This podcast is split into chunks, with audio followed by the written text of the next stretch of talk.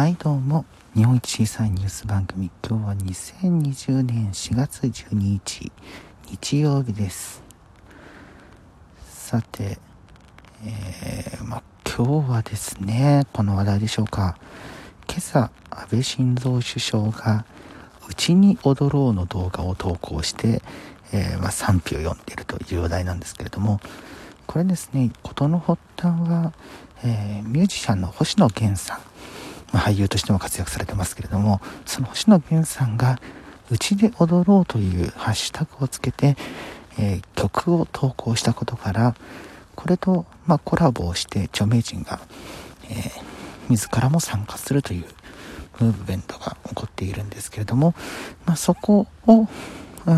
受けての形で安倍首相も、え、自宅で、ま、くつろぐ様子とか、え、テレビのリモコンを持っていたりとかお茶を飲んでいたりとかそういった様子を投稿したんですけれども、え、まあ批判としてあるものとしては、えアーティストが作っているものに、ま、いわゆるフリーライドするのはいかがなものかとかあとまあそもそもですねそうしたエンタメ業界が今回の自粛要請によってちょっと先行きが不透明になる中、えどの口が言ってんだとか、えそういったようなことが批判としてインターネット上には出ています。え今回の星野源さんの、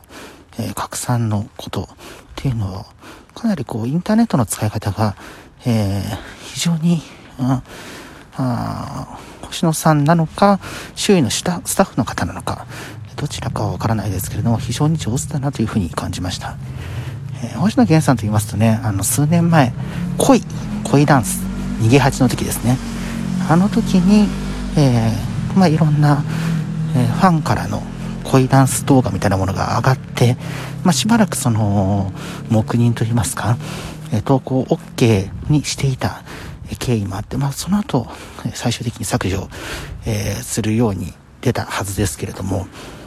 えそうしたところから考える上で、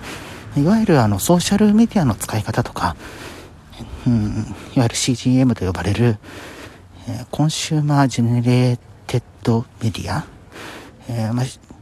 利用者が投稿するメディアですね。そうした形のものに、うん、非常にフィットしたような、えー、戦略を持って、え活動されてらっしゃるんだなというふうなことを改めて実感しました。で、